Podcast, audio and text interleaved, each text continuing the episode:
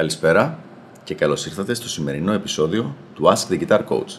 Σήμερα έχουμε μαζί μας τον φίλο και παλιό μαθητή, τον Σπύρο. Καλησπέρα Γιάννη, καλησπέρα σε όλους. Και θα με βοηθήσει στο σημερινό επεισόδιο λέγοντας ερωτήσεις και λέγοντας την οπτική γωνία από τη μεριά ενός προχωρημένου μαθητή ή πρώην μαθητή. Η ερώτηση που έχουμε από τον Δημήτρη σήμερα ε, είναι ότι λέει είμαι σε ένα καλό επίπεδο μελέτης και έχω κάποιο δίλημα. Πρέπει τελικά να φύγω για εξωτερικό για να κάνω σπουδές ή όχι; Αυτή είναι μια πολύ συνηθισμένη ερώτηση από παιδιά που αποφασίζουν να ασχοληθούν σοβαρά με την κιθάρα. Και μακάρι να υπήρχε μια ξεκάθαρη απάντηση ναι, όχι. Δεν είναι τόσο απλά τα πράγματα. Έχει πάρα πολύ σημασία το τι θέλει το παιδί να κάνει μετά.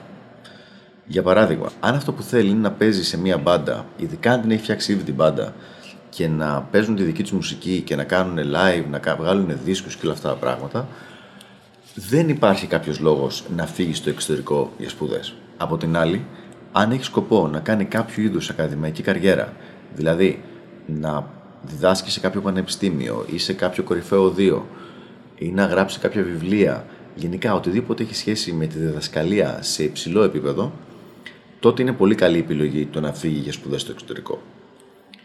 Όσο αφορά την προσωπική του βελτίωση, εδώ θα μπορούσε να είναι χρήσιμο, μπορεί και να μην είναι. Θα σου πω τι εννοώ.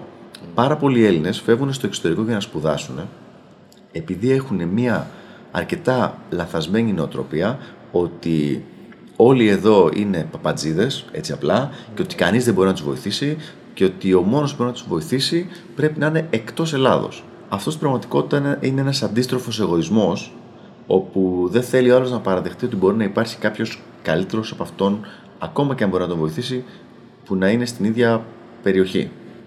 Αυτό είναι λάθος. Υπάρχουν πάρα πολλοί καθηγητές, πολύ καλοί καθηγητές, στην Ελλάδα, στην Αθήνα και σε άλλες πόλεις, οι οποίοι μπορούν να βοηθήσουν το οποιοδήποτε παιδί να τον φτάσουν σε πολύ υψηλό επίπεδο. Αν όμως αυτός δεν το πιστεύει, δεν πάει ο άλλος να είναι ο καλύτερος, ναι, θα θέλει να φύγει εξωτερικό. Οπότε, ανακεφαλαίωνοντα, αν θέλει κάποιος να κάνει σπουδές για να μπορέσει να παίξει τη δική του μουσική με μια μπάντα, δεν είναι καθόλου απαραίτητο να φύγει στο εξωτερικό.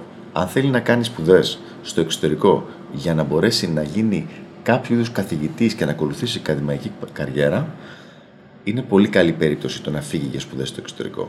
Αν τέλος το κάνει για την προσωπική του βελτίωση, σίγουρα είναι καλή επιλογή το να φύγει, αλλά σίγουρα υπάρχουν και επιλογές εδώ πέρα.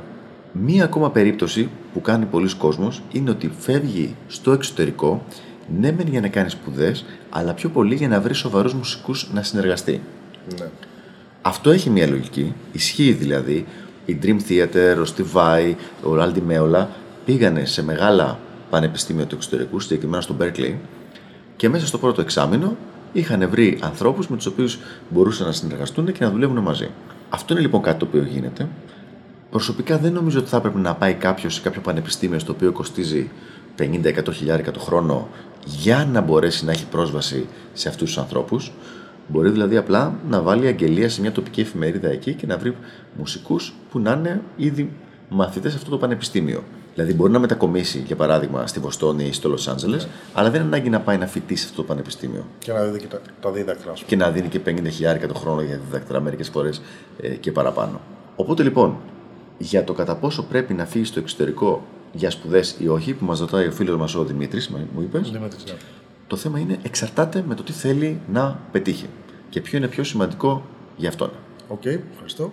Νομίζω ότι αυτά για τη συγκεκριμένη ερώτηση και τα λέμε στο επόμενο Ask the Guitar Coach.